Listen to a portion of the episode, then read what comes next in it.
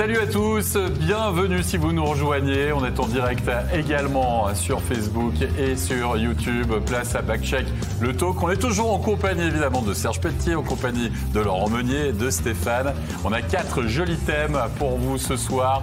On va en parler, on va discuter, on va débattre à bâton rompu. On n'hésitera pas bien sûr à s'interrompre si ça se trouve, surtout si Steph raconte n'importe quoi. Quoi qu'il en soit. Nos quatre thèmes de la soirée. On va revenir sur la nouvelle patinoire d'Ambry ta nouvelles ambitions Point d'interrogation. Euh, Joris à Genève, est-ce que ça change la donne? Est-ce qu'on renaît aux ambitions, bien sûr. Et puis le Suédois a-t-il la cote? On va faire un petit point sur les nouveaux arrivés au niveau des étrangers cette saison. Et puis enfin, l'affluence dans les patinoires est-elle décevante ou pas On va en parler avec nos invités. Mais messieurs, on va commencer avec le premier thème de la soirée, si vous le voulez bien. Ambry Piotta, bien sûr, nouvelle patinoire, nouvelles ambitions. Quoi qu'il en soit ce soir, c'est une réussite. Victoire 6 à 2. Et on a le plaisir d'accueillir au téléphone l'entraîneur assistant d'Ambry Piotta, René Mad. Bonsoir René. Bonsoir messieurs. René, on imagine que sur le papier, la fête euh, prévoyait d'être belle. Elle a été magique. Quel début de match de folie Comment vous avez réussi à galvaniser autant votre équipe? Ouais, écoute, je pense que c'était pas difficile. Euh, depuis, depuis 18 heures, les, euh, les places debout étaient complètement remplies. On entendait déjà chanter euh, deux, pratiquement une heure et demie, deux heures avant le match. Et puis, dans le warm-up, on a pu sentir que tout le monde était derrière nous, qu'il allait y avoir de l'ambiance. Puis, le plan de match, ben, c'est ça, c'est d'avoir un bon début de match, assurer d'avoir la foule avec nous, qui puisse nous pousser. Et puis, ben, je pense que c'est un, début de match qui est vraiment qui était espéré, mais jamais on pensait que ça allait tourner en notre faveur comme ça. On a un premier but qui vient rapidement. Après, on a peut-être un peu de chance sur des bons rebonds, sauf que je crois qu'on a, on a nos chances. On a travaillé fort pour avoir nos chances. Euh, et puis, euh, c'est début de match idéal pour euh, débuter une saison à la maison et puis ouvrir une nouvelle patinoire. Mais on a vu plein d'équipes se planter hein, lors de sa première en patinoire. On se rappelle de Lausanne notamment, voilà, battue par Genève, etc. T'as as senti l'équipe un peu stressée quand même avant, avant le coup d'envoi du, match dans le, Pour le speech, je sais pas, d'avant-match ou pas? Non, mais écoute, euh, je peux pas dire non, mais je peux pas dire oui non plus. On a quand même quelques vétérans qui sont capables de calmer tout ça. Je pense que sans doute, les, joueurs étaient quand même assez anxieux. Euh, débuter à la maison devant, leur famille, leurs fans. Euh, et puis, euh, ben, écoute, une fois que le, le est tombé lors du premier mise en jeu, je pense que il y avait tellement d'intensité, il y avait tellement d'émotion que tout est rentré dans l'ordre. Et puis, on a quand même suivi euh, ce qu'on devait faire, de, débuter avec un bon match, essayer de prendre les devants, et puis après ça, d'essayer de contrôler le reste du match. Et René, on doit t'avouer quelque chose. Il y a Stéphane qui est tombé en amour, comme on dit au Québec, pour un des joueurs d'Ambry ce soir. Je crois que c'est Macmillan. Tu peux nous en parler un peu, Stéphane? Oui, Macmillan. Je pense que, je pense que vous avez trouvé en Macmillan un joueur qui correspond très bien à votre ADN, René. Il, est, il, il, met de la pression, il, est intense et il a provoqué beaucoup de choses ce soir. Oui, mais écoute, exactement. Pardon. Exactement. Écoute, un... bon, il est arrivé à la dernière minute. Le, gars est arrivé, je crois qu'il a volé, c'est euh, mardi dans la nuit et mercredi, il est arrivé de Kelowna. Il n'a pas joué un match amical, euh, juste s'entraîner dans une patinoire. Euh, écoute, on, savait qu'on avait amélioré notre talent en allant chercher les Pestoni, les Burglers, euh, Kozun, Reagan, mais on, voulait quand même garder notre identité. Je pense que c'est hyper important d'avoir l'identité d'Henri, d'avoir des, des, joueurs qui travaillent fort, qui, qui vont dans les coins, qui font le gros travail. Et puis, je pense qu'en lui, euh, bon, on, lui a donné un contrat de deux mois. Euh, c'est sûr que ça lui met peut-être un peu de pression, sauf que euh, pour lui, c'est un, début de saison. les deux premiers matchs qui sont réussis, c'est incroyable. Il a provoqué tellement de choses. Il est très, très bon en protection de rondelles. Et puis je pense que oui, ça va être un plus pour nous. C'est pas le joueur qui est super, excusez l'expression, flashy, que tout le monde va regarder, qui va dire Waouh! Mais il est très, très efficace. Et puis, tu vois que c'est un vétéran, il a du métier dans le corps. Euh, sur le box-play, on a fait un ajustement ou deux. C'était le premier à, aller jouer la situation, a fait l'ajustement directement. C'est un gars qui est quand même assez calme. Écoute, pas facile pour lui pour débuter cette saison, cette saison-ci. Et puis, euh, après deux matchs, bon, je pense que il va prendre la journée de demain pour se reposer parce qu'il me disait que les jambes, les jambes étaient très, très lourdes après Donc, lui, il va enregistrer ce que tu viens de dire. Il va aller voir Paulo Duca demain, puis il va dire Regarde ce que l'assistant pense de moi. Est-ce que tu peux me signer pour la saison? Écoute, je sais pas. Je savais pas. honnêtement, honnêtement, je vais te répondre, je vais te dire, ça pas partie de mes problèmes. Euh... Eh, à, propos du, à propos du recrutement, là, euh, René, euh, euh vous êtes fait très fort hein, du côté d'Ambry. Il y a eu beaucoup, de quatre étrangers qui arrivent, mais il y a aussi toute une ligne de Suisse. Tu as parlé de Pestoni, il y a Burgler, il y a ah Heim. Euh, du côté d'Ambry, ces nouvelles patinoires, on casse la tirelire ou Paolo Duca, il a regardé tous les contrats de tous les joueurs et puis il avait planifié, je veux dire, après Covid, de se dire quasiment, allez, tac, on signe tout cela Bon, je peux pas tout répondre à tes questions, euh, Alex. Je peux dire qu'on a pas... non, mais tu savais qu'avant de commencer cette saison, ah vous alliez avoir un sacré, une sacrée équipe, quoi Non, non, non. Écoute, euh, il n'y a, a, pas cassé cette tirelire. Écoute, il y a des joueurs qui sont. Qui ont, on a profité de certains joueurs qui ont eu de mauvais débuts de saison l'an passé ou qui n'étaient pas. Euh, disons que leur entraîneur leur faisait plus ou moins confiance. Et puis, euh, ces situations-là nous ont permis de signer euh, durant, euh, au cours de la saison, peut-être près de, de, Noël, dans le temps des fêtes.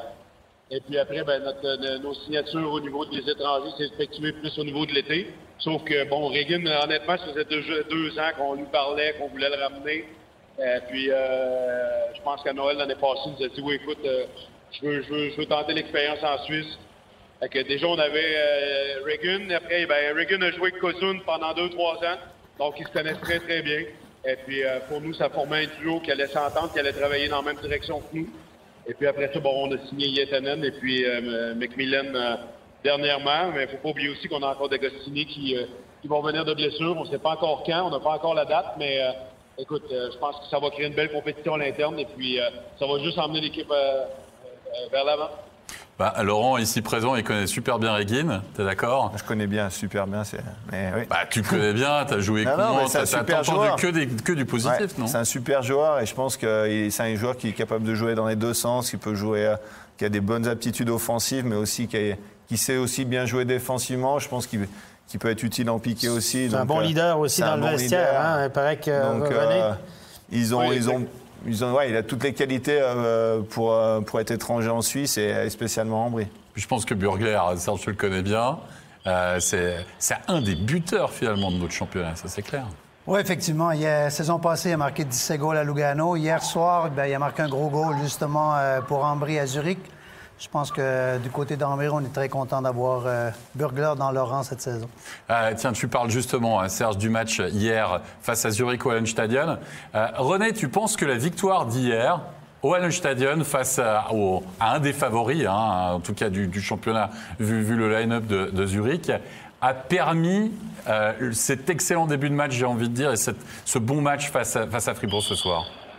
Oui, oui, sans équivoque. Écoute, on a quand même on a, on a un début de match un petit peu lent. Euh, euh, Zurich était meilleur que nous. Quand même, euh, je pense que les 4-5 premières chances de marquer dans le match leur appartient.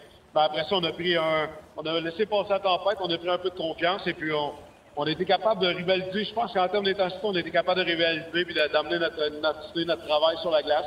Et puis, euh, on, a, on a gardé un match très, très serré. On a bien joué les défensivement. Chacho a fait les gros arrêts.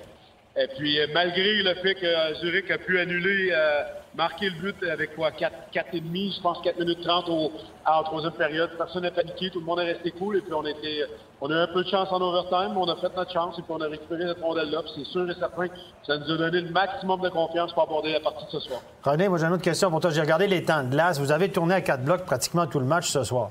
C'était le plan de match ou c'est parce que le score le, le, le, permettait? Non, non, mais si tu regardes les temps de glace, si tu regardes les temps de glace de Zurich hier aussi, euh, écoute, on joue, on joue quand même un système de jeu qui est très, très agressif, qui demande beaucoup. Donc, on ne peut pas se permettre de jouer à deux blocs et demi. Euh, euh, oui, tu ne le payes pas sur le moment présent, mais sur le long terme, on va le payer. Donc, identifier cette équipe-là, c'est d'avoir de, l'agressivité, d'avoir du sport checking, de, jouer ces quatre, ces quatre blocs le plus possible. Et puis, après ça, d'être capable de. Bon, ça, dépend toujours des unités spéciales aussi. Mais si tu regardes les, les joueurs qui vont jouer sur le box-play au niveau de l'attaque, euh, je pense qu'il y a pratiquement cinq, euh, cinq paires d'attaquants qui rentrent et puis euh, quatre paires de défenseurs. Donc, on veut, on veut garder notre identité, on veut faire confiance à tout le monde. Et puis, c'est important pour nous d'utiliser tout notre personnel.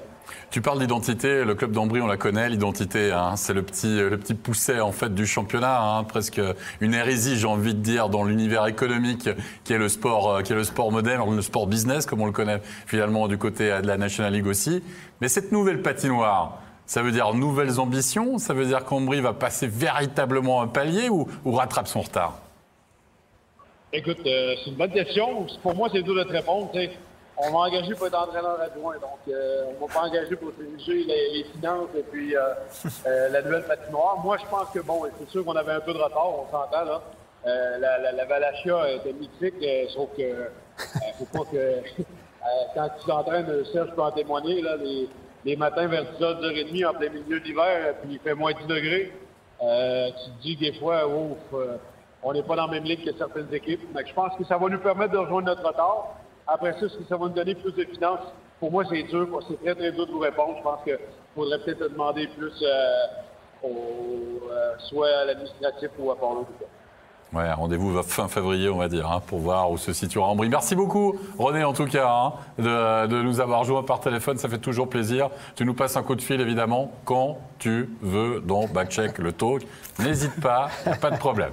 Si Parfois, tu seras si déjà dans chose- le car. Tu peux nous suivre sur Facebook, sur YouTube. Tu n'hésites pas, d'accord Merci beaucoup. Hein, bonne soirée, tout le monde.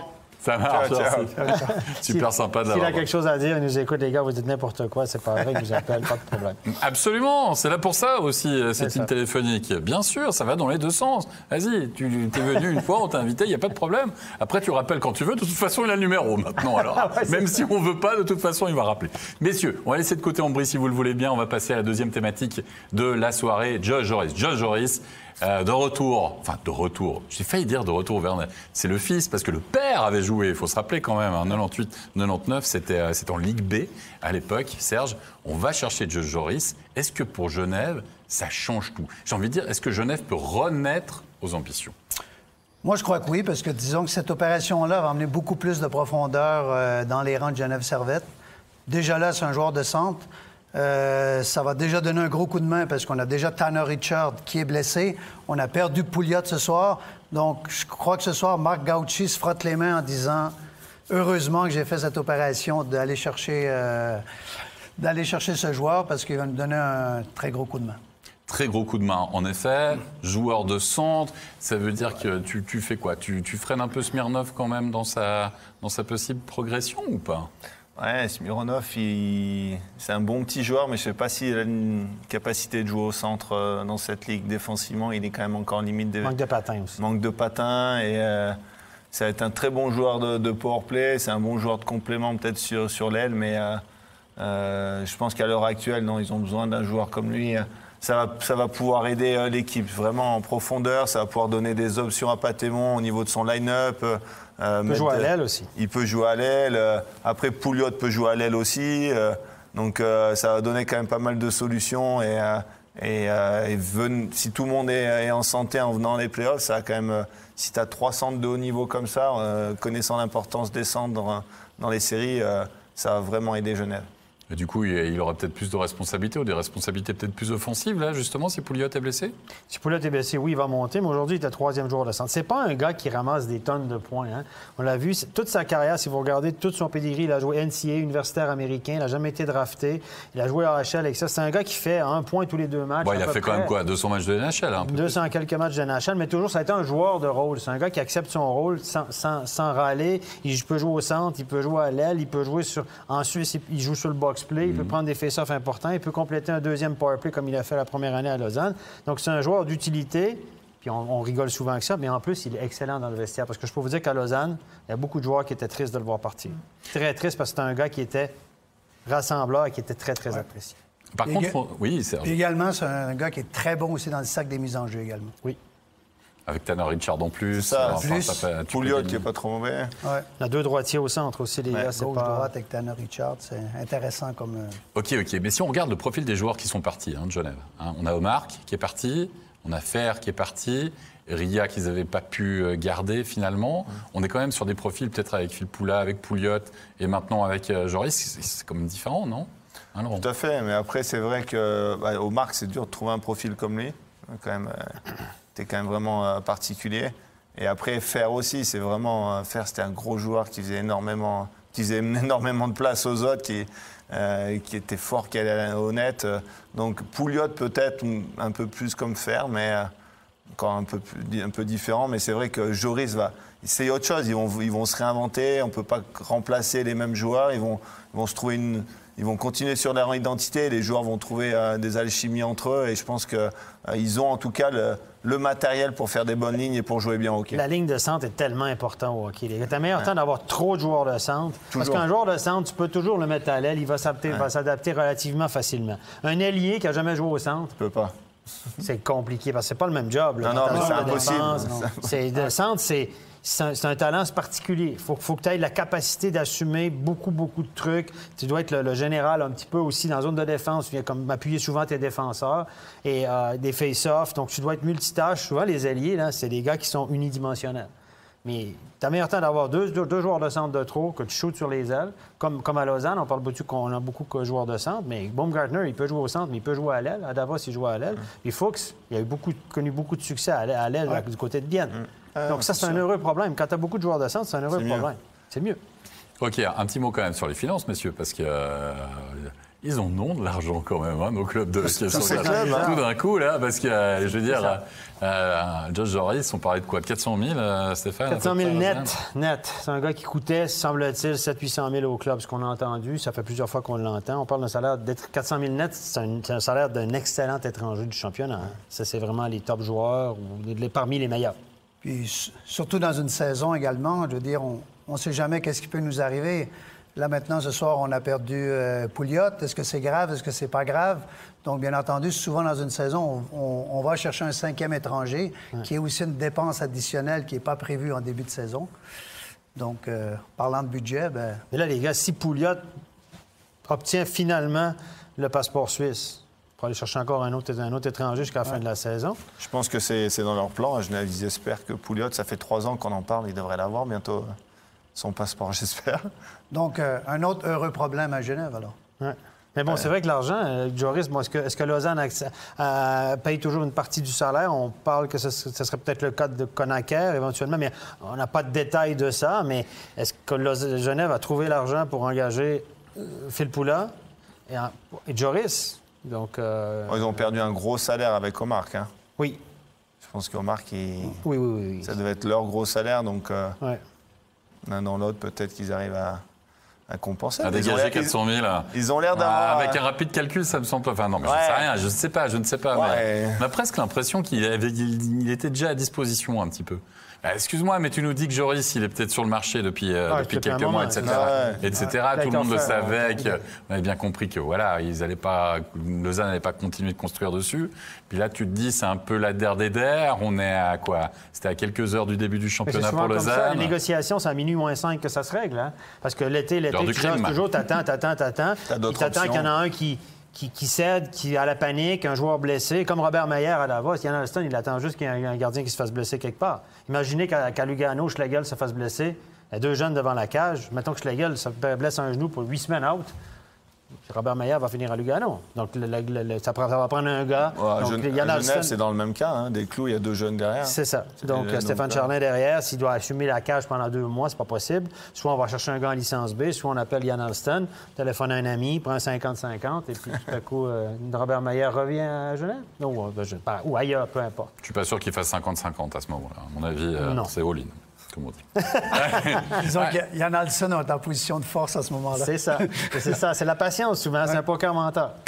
Absolument. En tout cas, évidemment, ça change. On l'a bien compris à travers vos propos, messieurs, le profil et peut-être les ambitions de Genève Servette, finaliste la saison passée, faudrait-il le rappeler. Troisième thématique de la soirée.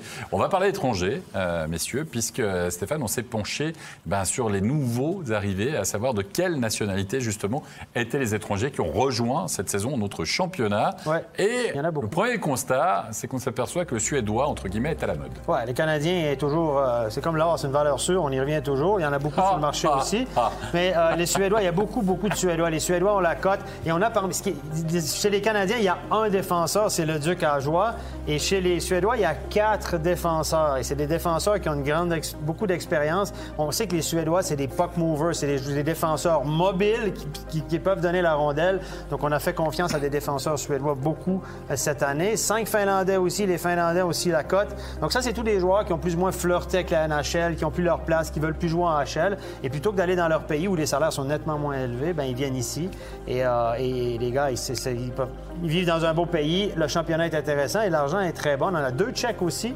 Euh, qui sont arrivés, un Slovaque, Gernat, quelques, un Danois, évidemment, euh, vous voyez le- la liste. Pas de Français, dommage pour euh, Laurent, mais les Français, c'est tous des frontaliers, donc ils ont la licence, comme les Autrichiens, ils ont la licence suisse. Parce qu'on a eu, à certaines époques, on avait des, des frontaliers de Rouen et de Paris, même Bordeaux, donc euh, voilà, il y a des frontaliers qui ah, viennent ah, de loin. Non, mais c'est vrai, mais c'était. T'as raison, le zéro. Je ah non, je peux pas Eh, Laurent, tu nous en veux pas. C'était la, la la petite blague, évidemment, pour toi. Il faudrait quand même rappeler qu'à un moment, euh, il y a eu des, des joueurs étrangers français. Philippe Beson, bien Toi. sûr, est venu. Toi, bien Yorick sûr. Il y a Trail. Yorick Trail euh, et d'autres. Bah, même il y a eu Stéphane Dacosta, euh, hein, qui était à Genève une saison, euh, Charles Bertrand qui est venu euh, à Fribourg. Juste. Christophe Baluet, Il, ouais, vrai, il était étranger à Lugano. à tout Lugano à l'époque. ouais. Allez, parlons un peu de suédois, parce que c'est vrai, huit joueurs suédois, messieurs, qui débarquent. Euh, bah, Serge, toi, le suédois, t'en penses quoi Si je peux parler comme ça, bien sûr, on met des guillemets. Non, je pense que ben, on a un Tom Ernest, par exemple, euh, bon, bien entendu, qui n'est pas nouveau à Genève, mais je pense qu'il a ouvert la porte à beaucoup de défenseurs suédois parce qu'on veut un peu copier ce genre de défenseur qu'on aimerait avoir dans, notre équipe, étant donné que, faut l'avouer, c'est le défenseur numéro un euh, de notre championnat. Donc, euh, ça explique peut-être pourquoi il y a beaucoup de clubs qui ont cho- choisi un défenseur suédois. Ça va beaucoup par mode, hein? Ouais. Non, mais l'an dernier, il y avait aussi le défenseur de Lugano, euh, Id. Id, Qui était incroyable. Incroyable. ouais. C'est un super joueur. Il nous a gagné, il nous a gagné six matchs en prolongation. C'est euh, vrai. Non, non, mais il était.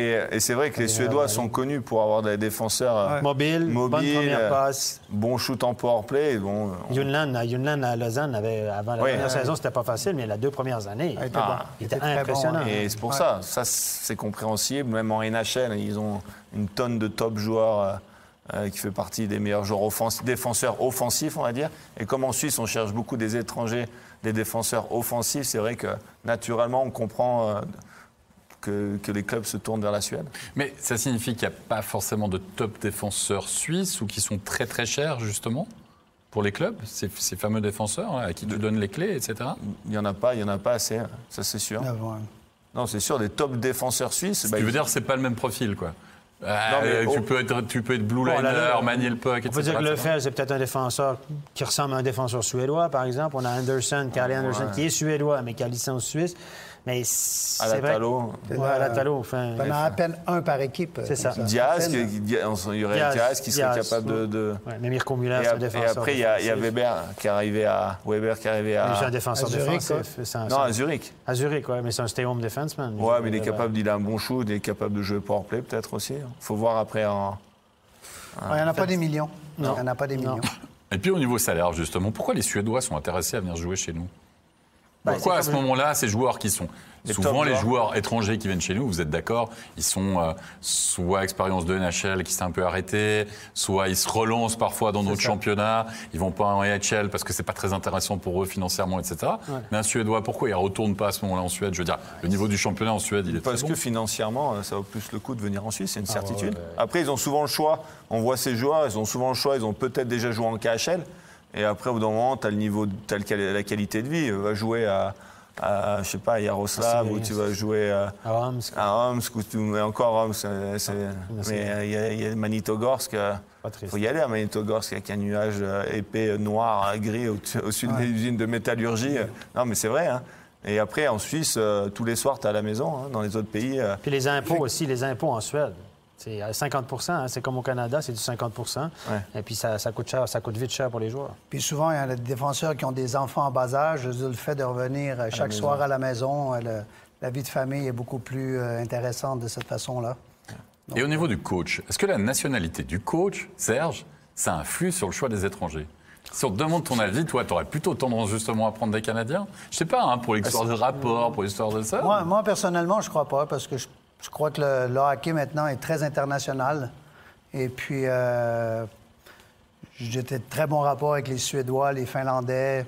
Tu veux le meilleur sur le Non, marché. mais après- Exactement. C'est le, le meilleur joueur disponible, la meilleure personne disponible, et puis le meilleur caractère disponible. Après, je pense que, par exemple, il y a un joueur, par exemple, si on prend le cas de Bienne, euh, un joueur, un top joueur, peut-être qu'il ne serait pas venu à Bienne, mais comme il y a un entraîneur finlandais et des joueurs finlandais, peut-être que lui va décider de venir à Tu dis Bienne. un peu Rayala, par exemple, à Bienne Plus facile Rayala ou le nouveau, euh, c'est Euh, Salinen. Salinen, Salinen, c'est celui de, de, Sarela, celui de Langnau. Langnau. Donc, euh, mais peut-être qu'il a décidé de venir parce qu'il y avait un entraîneur finlandais et qu'il s'est dit ça va être plus facile pour l'adaptation, alors qu'il aurait peut-être choisi Berne ou, euh, ou j'en sais rien. euh. Ouais, puis un petit coup de fil, hein, Thomas. C'est ça. Mais ça, c'est main, un petit coup de justement, fil, mais et ça, ça, c'est c'est- intéressant. Toi, Serge, c'était arrivé d'aller euh, justement vers un de tes joueurs étrangers, puis dire, hey, dis donc, il y a un de tes compatriotes qui nous intéresse. Bah oui. Tu veux pas lui passer un coup de fil? Bien sûr. Bien sûr, déjà, tu demandes un avis? Puis souvent, qu'est-ce qu'on. Ben voilà, avec toutes les statistiques maintenant, euh, plus ou moins, on regarde. euh, Il y a un joueur dans notre équipe, on dit Hey, en passant, tu as déjà joué avec lui il y a quatre ans. euh, bien Hey, sûr. Souvenez- Euh, Souvenez-vous de Sébastien euh, Bordelot à Berne. ouais. C'est Christian Dubé qui était à Berne qui a négocié son contrat avec Marc Lutti. Il a téléphoné, ses deux grands copains, il a téléphoné à Sébastien Bordelot. J'ai un contrat pour toi, tant, etc. Ouais, c'est- Dubé qui a négocié le contrat de Bordelot et Bordelot est débarqué de l'avion puis il est arrivé. Donc, euh, on dire que ça se passe comme ça. Ouais, c'est une relation de confiance que tu as construite, euh, j'ai envie de dire, quelques années peut-être avant, et puis tu fais confiance voilà, à la personne que tu connais. Clairement. Ce qui est un petit peu normal. Messieurs, euh, on va attaquer la quatrième et dernière thématique de la soirée. On va parler des affluences dans les patinoires. Parce que c'est les premières choses qui nous ont choqués, on va dire choqués, hein, Stéphane. Surprenant, C'est- ouais. de se dire, mais tiens, les patinoires, elles n'ont pas l'air pleines. Annonce pas de guichet fermé. Avant ce soir, c'était le premier guichet fermé Ouais. de, de la saison, hein, dans cette New Valachia. Et on vous a prévu un petit tableau juste pour vous donner une tendance. Alors, eh, eh, c'est une tendance, de nouveau, hein, c'est pas hyper significatif, c'est simplement sur les premières rangs. C'est le taux d'occupation par rapport à salle, salle. Donc, s'il y a 100 places dans la patinoire, ben à Berne, il y en avait 74. Donc, ça, c'est surprenant. À Berne, qui nous a habitués à faire quasiment des salles combles tout le temps. Zug, la même chose. Fribourg, au premier match. Donc, euh, Bienne aussi. Et ce qui nous a aussi surpris, c'est le premier match à Ajoie, premier match en National League. Euh, la patinoire était loin d'être pleine, à 3003, 3400 spectateurs. On sait qu'il n'y a pas énormément de place à Ajoie, c'est 4600, et quelque chose. mais quand même, c'est très, très surprenant. Zurich, donc il y a plusieurs facteurs qui rentrent en ligne de compte. Quels sont les facteurs primordiaux? Bon, on sait que on est en début de saison, euh, il fait encore beau. On n'a pas eu d'été, puis là, il fait beau, donc les gens profitent aussi, ne sont pas encore vraiment dans le bain du hockey. Mais il y a aussi le facteur COVID. 51% à, à Rapperswil, on vient me dire dans l'oreillette, 58% du côté euh, de Davos. Bon, J'ai envie de dire Davos, c'est pas forcément réputé. Ouais, l'automne jusque- jusqu'en décembre, de toute façon, Davos, c'est. j'ai arbitré des matchs là où ils annonçaient 4500 spectateurs, puis je pense que j'aurais pu les compter, il n'y en avait pas 1000. Donc, Langnau 71, comment, comment vous expliquez ça? Serge, à ton avis, comment t'expliques ça, toi? Ça te surprend d'abord? Ben, je suis très surpris parce que normalement, déjà à la base, c'est que la saison passée, on a joué sans spectateurs. Si on entend à gauche, à droite, je veux dire, il y a tout le monde qui. qui que l'action du hockey leur manquait, quoi. Ils ne voyaient pas le jour de retourner dans les patinoires. Et puis maintenant, on, on voit peut-être que toutes ces histoires de passeport euh, sanitaire, et puis etc. et tout, euh, influencent grandement euh, le peu d'affluence, justement, en ce début de saison. Puis qu'est-ce qui risque d'être problématique? On parlait de budget cette année. Sûrement les clubs, quand que, ils ont découvert que, ah, finalement, les spectateurs vont revenir dans les patinoires, donc on va budgéter avec, exemple, 90% de la capacité totale de notre patinoire. Tac, voici notre budget pour la saison euh, qui va venir. Et puis là, on se rend compte qu'avec les chiffres, on est à 70, 71, 72. Donc, je crois que le comptable va devoir refaire des calculs dans les prochaines semaines. Euh, Laurent, il y, a- il y a une incertitude, en fait, qui est peut-être, euh, voilà, qu'on peut sentir, justement, chez les gens. Je sais pas, moi je pense que ça va, ça va augmenter petit à petit. Je pense que cet hiver, ça, je pense que les gens, bah, on a été habitués pendant un an à moins y aller. Je pense qu'il faut se réhabituer à, notre nouveau, normal, on va dire, d'avoir les passes, etc. Et, et petit à petit, je pense que les taux, les, pourcentages vont augmenter. Il y aura plus d'affluence au match. Alors ça va peut-être pas atteindre ce qui était avant, parce qu'il y a des gens qui, qui seront peut-être pas vaccinés ou des choses comme ça, qui, qui décideront de pas y aller. Mais je pense que là, c'est sur un échantillon d'une semaine. Il fait beau. C'est en septembre, c'est connu qu'il y a quand même l'affluence. euh, euh, Plus on commence tôt, plus c'est compliqué. c'est ça. Et cette année, on commence tôt parce qu'il y a les JO. euh, Ouais, euh, il, y a, il y a des raisons euh, pour, pour ça. Donc, moi, je pense que ça va, les pourcentages vont augmenter petit à petit durant la saison. On a fait un sondage aussi sur nos euh, réseaux sociaux, euh, messieurs, pour demander justement si les nouvelles restrictions euh, sanitaires, hein, parce que ça va encore se durcir bien sûr au 1er octobre, avec l'abandon, on va dire, de la gratuité justement des, des fameux tests. Euh, Allez-vous continuer de vous rendre justement en patinoire? Eh bien, on va découvrir ces résultats oui à 85% et non à 15%. Euh, C'est ça, il y en a 15 voilà. 15%. C'est 15 Mais c'est ça. de moins qui manque pour arriver à C'est- 90. On est à 70. Euh, Normalement, si vous regardez les autres années, on est à 85-90% grosso modo, dans à peu près toutes les patinoires. C'est 15 c'est ça. qui nous manque. exactement. C'est une partie de ça. Puis, puis le beau temps, mais moi, ça ne me dérange pas qu'il fasse beau, sincèrement. Ah non, ça fait du bien. Parce qu'on n'a pas eu d'été. À part ça, euh, euh, à part ça, pour revenir toujours encore à cette thématique, les abonnements. Vous avez vu que les campagnes d'abonnement, normalement, ben voilà, elles partaient très tôt. hein. Ouais. Souvent dans les clubs, tu essayes de, de partir le plus tôt possible. Tu as une première vague, tu fais un rabais, etc., rabais famille, enfin ce genre de choses. Et il y a beaucoup de clubs, c'était un petit peu au dernier moment. D'ailleurs, très peu de clubs ont, communiqué. D'habitude, Berne, 13 000 abonnés. Puis, D'accord. Au mois d'août, normalement, tu dis Berne, 13 000 abonnés. Merci, bonsoir, on est les meilleurs. Merci, enfin, ouais. au niveau de la vente d'abonnement, bien sûr. Et là, tu te dis, eh, ça. Ouais, ils ont attendu. Il y avait la troisième, quatrième, cinquième, sixième, septième vague.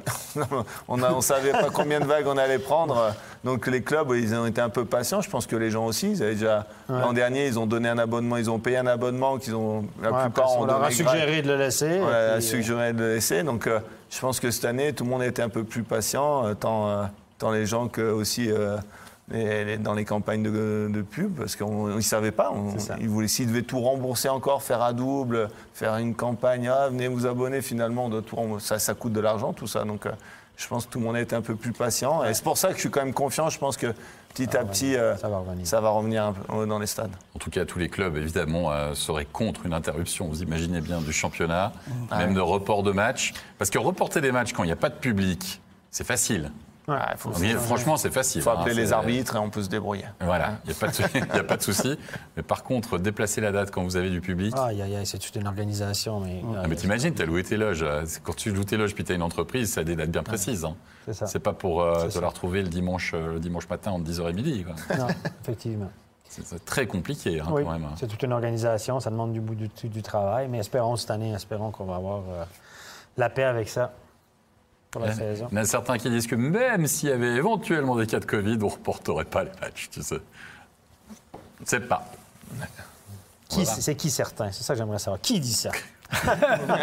Pas, on entend, Les on rumeurs, Les le, rumeurs, pouvoir, les le rumeurs. pouvoir de la rumeur, tu la lances puis elle vit sa vie. Quoi. Bah oui, tout le monde croit que ton fils a signé à Lugano depuis hier Ah ouais, soir, c'est t'as remarqué ouais, c'est ça. Ah, C'est terrible. C'est- Parfois- attention, parce que parfois il y a du second degré. hein, Voilà, ce peut c'était une boutade de ta part. Mais oui, absolument. Bon. Tout le monde sait qu'il a signé à Fribourg.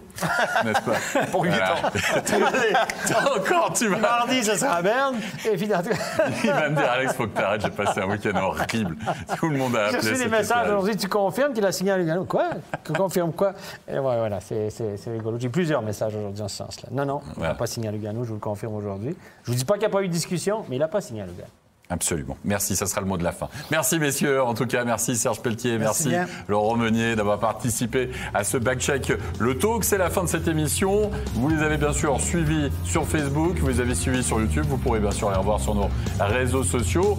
Petite pause pour le hockey sur glace en ce qui nous concerne, Stéphane. On se retrouvera bien sûr mardi pour de nouvelles aventures, une nouvelle soirée de National League. Portez-vous bien, prenez soin de vous. Bye bye. Bye monde. Ciao, ciao, ciao.